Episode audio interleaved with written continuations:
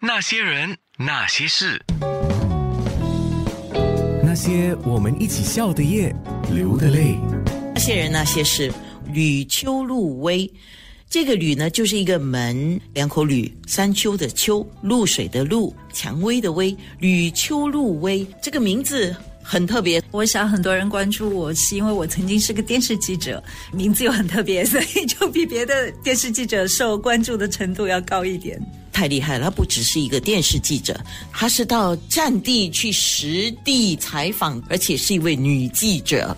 在两千零一年的时候，我是第一次去了阿富汗，然后零三年去了伊拉克，又有去像利比亚、啊加沙这些地方。其实对我的记者生涯来说，都是非常小的一部分，它占的时间比例非常的短。其实是不太愿意叫自己战地记者，因为我们都知道，真正做战地报道的那些，他们是一辈子或者说一年三百六十五天都是在不同的战乱的地方。我之所以受关注，对啊，就像娜姐刚才讲的，因为是个女记。记者就比较受关注，但是后来你会发现，到了二零一一年我去利比亚的时候，来自华人圈的女性记者到战乱的地方去采访，已经是非常多了，可以说已经是变成了一个很普遍性的现象。所以大家好像那个时候就不太关注性别了，这个战地报道也是女性可以做的事情了。可是对我来讲，不管是男性还是女性，能够跑到战地去实地采访的，我都觉得很了不起。你小时候就喜欢玩那种什么玩具枪啊？不会吧？我从小爱看比较严肃一点战争片，是因为我小时候是在上海长大的，所以那个时候能够看的电影好像都是跟战争有关，抗日战争可能会有点影响吧。然后小时候看的小说也会是什么《三国演义》，因为那个时候选择很少，好像男女比较。要平的，不需要去看，好像大家觉得比较女性化的东西没有啊。但是我觉得更重要的是，你当时在哪个平台工作更加重要。我当时因为是在凤凰卫视，相对其他的华人媒体圈来说，他更愿意投资在国际新闻报道。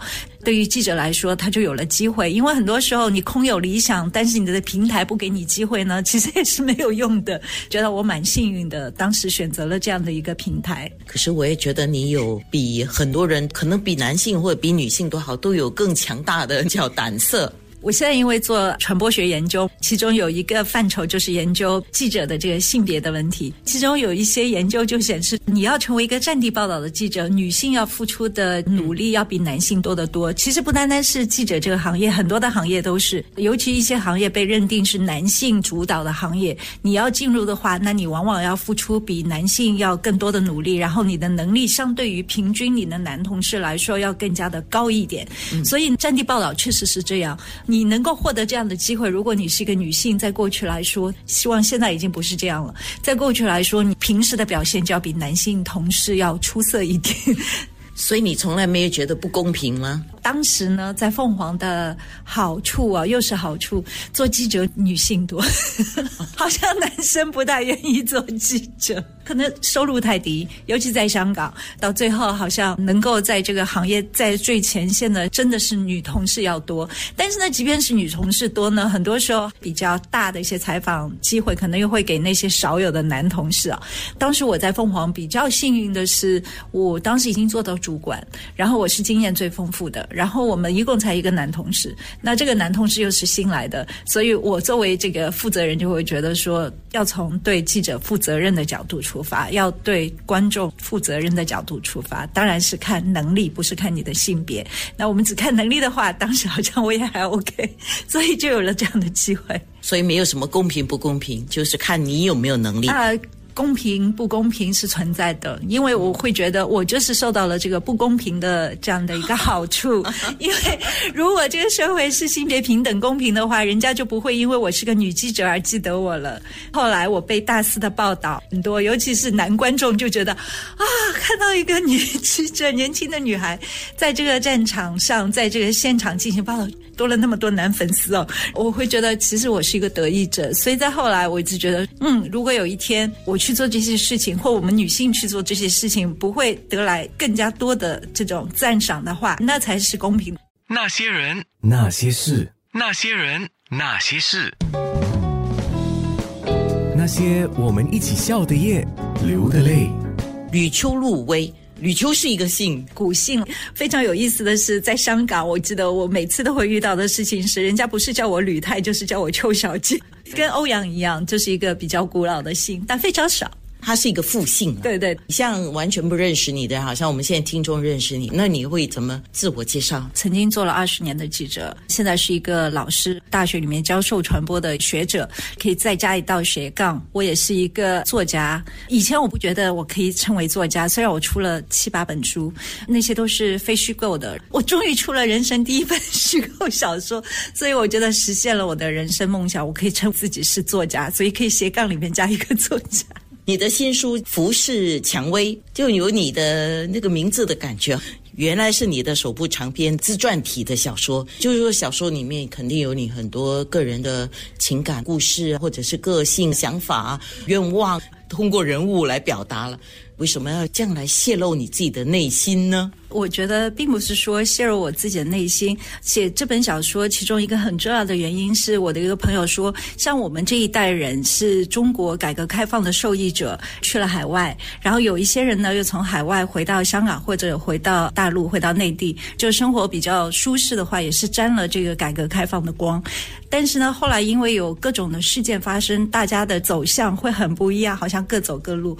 朋友就感他说：“我们这辈人是没有人写的。”我想写，但是要把它写成一个非虚构性的就很难。我忽然觉得小说是一个很好的载体，出版社为了宣传才说是自传体。当然，它会跟我的人生经历是非常有关系，因为没办法，第一本小说的话，很多时候都要跟自己的生活和自己所看到的东西息息相关。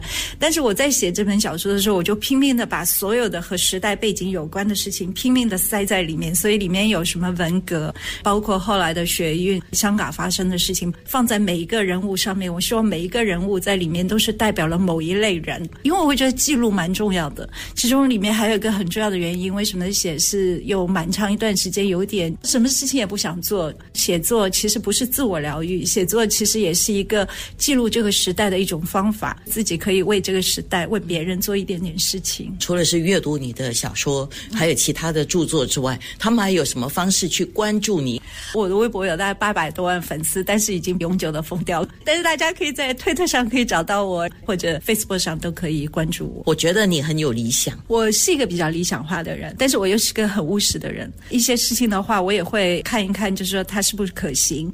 做这个选择的时候，它是不是我当下我的所有的资源、我所有的能力情况之下最佳的一个选择。所以我觉得我也是蛮务实的一个人。但另外一点，我我也不知道是从小受的教育，还是说周边的朋友，我又是一个蛮固执的人，觉得他是对的事情就一直会去做。当然又回过来，我又是个很务实的人。如果我都努力过了，然后他还是没有成功，我又是一个不会纠结在失败当中的人，我会继续向前看，然后再去想别的事情，我是不是可以做。你觉得你活得开心吗？哦，我活得蛮开心。那很好啊。你看，你有的时候会有抑郁，你当然会陷入一个不开心。但是我会找到很多的方法去建设自己。我经常跟年轻的朋友，包括学生，会分享说：当你觉得自己很无力的时候，有一点你要建设好自己，从心理上建设好自己，从体力上建设好自己。如果你这些都做不到的话，你要做很多事情，其实完全是做不到的。所以先把自己建设的好好的，这样的话，你才有能力去想说，我还能多做一些什么。我很喜欢你后面这个分享，就是你要先把自己由里到外，体力或者内心方面，你就把自己建设好，这样你才可以去做你真的想做的事情，才有能力去做到嘛。还有一点很重要，就是你有一个支持系统。所以我觉得女性友谊是很重要的，因为我的身边有好几个互相支撑的女性友谊的团体。你当然也找异性朋友做你的支撑团体，但我觉得有几个人可以互相支持，在情感上可以是你的家人，可以是你的伴侣，也可以是你的朋友。那我觉得这一点也是非常重要。那些人，那些事，那些人，那些事，些我们一起笑的夜，流的泪。吕秋露威。不管你是阿富汗的反恐战争、伊拉克战争、阿拉伯之春，还是去采访印尼海啸、日本地震、四川汶川的地震，那你真的一点都不怕吗？无知者无畏，所以我第一次去的时候是真的一点都不怕，因为你根本不知道是怎么回事，所以你不会害怕的。你几岁那时候？那时候我二十多，快三十。二零零一年，完全没有概念嘛。那个时候比较穷，这个媒体没有事先的培训，就把你扔出去了。你天天想的是怎么样到下一步，怎么样去完成我的采访，怎么样把故事传送出去。你根本没有时间想什么危险不危险。话又说回来，当你的经验慢慢积累之后，其实这个顾虑要考虑的问题会越来越多。之后去阿拉伯之春，去利比亚，再之后去加沙，我忽然就觉得，哎呀，我的责任很重，因为我还有摄影师，有我的同事，我要保障他们的安全，我不能因为我自己想做什么，不能不考虑别人，考虑的事情就多了很多很多。所以不是说我不害怕，而是你会慢慢会觉得我的能力对自己越来越了解，就会知道自己有一些事情是做不到的，自己有些事情是做得到。所以我曾经就跟大家分享，我并不觉得有任何的新闻，我是。值得用这个生命去换取，虽然大家也很有英雄情节，我觉得这是不负责任的，因为你对自己要负责任，然后你对你的团队要负责任，所以你可以勇敢，但不能蛮。所以在这一点上，就是考验会越来越多。那你不怕死吗？我怕死，我 很怕死。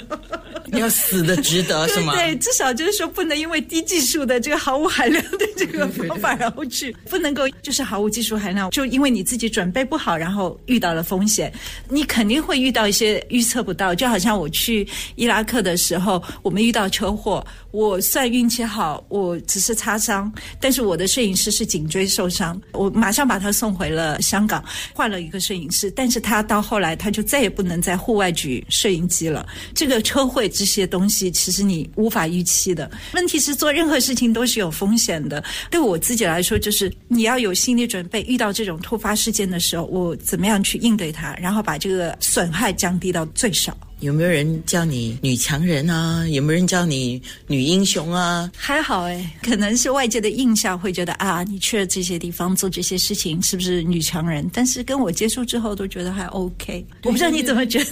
觉得你很健谈，你也很容易亲近。你的性格这样，你觉得是谁或什么东西影响你了吗？很多时候是靠自我成长。阅读和你所身处的一个朋友圈周边的人，你的楷模、你的榜样，我其实是不同的阶段有人生不同的 role model 榜样。我记得前两年我的榜样是 RGB，他去世了，就是美国的第一位大法官。他八十多岁，每天花一个小时健身，这就是一个很好面对生活的一个。还是回到刚才讲，你要建设好自己。所以在他的激励下，我会觉得我要开始健身，我要开始做运动，我要改变我的生活状态、心态。保持一个好的这样一个心态，因为我会觉得有的时候大家很多时候活得不开心，是自己跟自己过不去，或者我们有一句话说，你的内心戏太多，就会觉得啊。你要学习，你要看，你要去享受的生活里面的东西太多，你要做的事情太多，少一点内心戏的话，少一点内心自我的折磨的话，你就是你的人生会变得更加的开阔一些。你有两个你，一个就是给人家感觉的是不要讲女强人，我觉得你是强女人。我觉得女强人跟强女人是两回事的，就强大的个性、强大的能力，但是实际上你的内心有一个小女孩。应该有吧，我的朋友们都会这么觉得。那些人，那些事，那些人，那些事，那些我们一起笑的夜，流的泪。吕秋露薇，人家说口袋名单嘛，哦，我要去哪里玩？吕秋露薇，你的口袋名单里面，接下来你还想做什么事情啊，小女孩？接下来，其实从生活享受的角度来说，我有其实是有几个目标的。我想去走熊野古道，我想去走法国、西班牙朝圣之路啊。这是我的口袋名单里面的，但另外一点，其实也在想说，接下来我怎么规划我的人生？因为我年纪也不小了，你可能要想想退休之后怎么办呢？接下来什么样的生活方式或我喜欢的一件事情可以支撑我？因为现在人会活很长，如果你六十岁退休，然后你还有二三十年可以活，其实蛮长的，真的好长。我想想，好累哦，可能还是继续写作了。所以我现在开。开始在练写短篇小说，这篇长篇的时候写的时候被编辑说你写新闻报道吗？然后我写了第一篇短篇小说给了一个编辑看，他哎呦你这是新闻报道哎，你到底是在写小说吗？打击蛮大的，所以现在就找一个时间想静下心来再练一练。我们现在如果能够找到一个东西，我们想学习的，是一种快乐哎。嗯，我其实现在在不断的学新的东西。我刚刚开始学划水，开始学攀岩。以前会觉得五十岁是一个好老的年纪啊，年轻的时候，现在就觉得啊，五十岁你在想，你还有二三十年，至少还有二三十年，所以你还要学习很多新的东西。有太多东西你需要学了，会觉得啊，好像有的时候时间又不够用。你有喜欢看电视剧啊？你有追剧的吗？哦，有啊有啊，我好喜欢看剧、看电影啊，所以经常就是看完之后打开 Netflix 都看过了。那些人，那些事，那些人，那些事，那些我们一起笑的夜，流的泪。吕秋露薇，人家说口袋名单嘛，哦，我要去哪里玩？吕秋露薇，你的口袋名单里面，接下来你还想做什么事情啊，小女孩？接下来，其实从生活享受的角度来说，我有其实是有几个目标的。我想去走熊野古道，想去走法国、西班牙朝圣之路啊，这是我的口袋名单里面的。但另外一点，其实也在想说，接下来我怎么规划我的人生？因为我年纪也不小了，你可能要想想退休之后怎么办呢？接下来什么样的生活方式或我喜欢的一件事情可以支撑我？因为现在人会是活很长，如果你六十。岁退休，然后你还有二三十年可以活，其实蛮长的，真的好长。我想想，好累哦，可能还是继续写作了。所以我现在开始在练写短篇小说。这篇长篇的时候写的时候被编辑说你写新闻报道吗？然后我写了第一篇短篇小说给了一个编辑看，他哎呦你这是新闻报道哎，你到底是在写小说吗？打击蛮大的，所以现在就找一个时间想静下心来再练一练。我们现在如果能够找到一个东西，我们想学习的。是一种快乐哎。嗯，我其实现在在不断的学新的东西。我刚刚开始学划水，开始学攀岩。以前会觉得五十岁是一个好老的年纪啊，年轻的时候，现在就觉得啊。五十岁，你在想，你还有二三十年，至少还有二三十年，所以你还要学习很多新的东西。有太多东西你需要学了，会觉得啊，好像有的时候时间又不够用。你有喜欢看电视剧啊？你有追剧的吗？哦，有啊有啊，我好喜欢看剧、看电影啊，所以经常就是看完之后打开 Netflix 都看过了。那些人，那些事。